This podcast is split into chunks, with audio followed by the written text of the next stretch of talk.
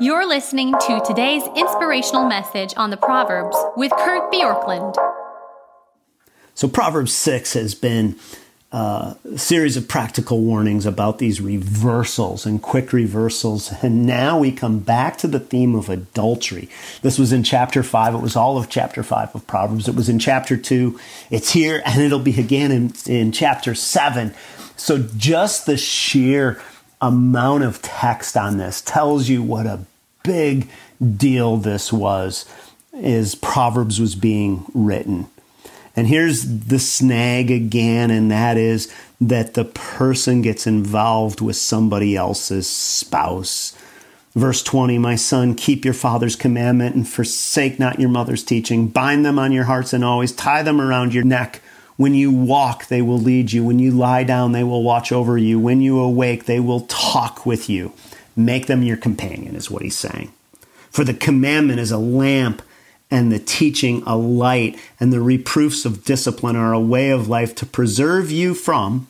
And then it says, the evil woman. Now, we first met in chapter 2 what was called the forbidden woman, which could have meant a foreigner, somebody who, who wasn't of your own um, uh, relationship, your own spouse. And here the, the, the word is increased to evil. Verse 24, from the smooth tongue of the adulteress. Then he says, Do not desire her beauty in your heart. And this word, by the way, desire, is the same word that's used for covet in Exodus chapter 20, verse 17. And do not let her capture you with her eyelashes. Don't be seduced, is what he's saying. For the price of a prostitute is only a loaf of bread, but a married woman hunts down a precious life. Robert Alter translation says that, that the married woman stalks a precious life. And this may not seem very edifying to say the price of a prostitute is only a loaf of bread.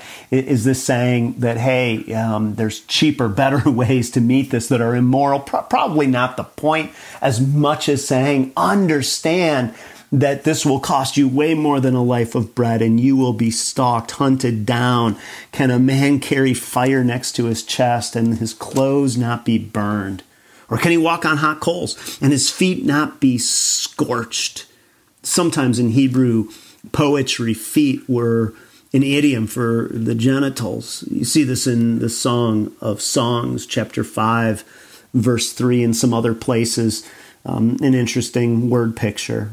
And then it says this So is he who goes into his neighbor's wife, none who touches her will go unpunished.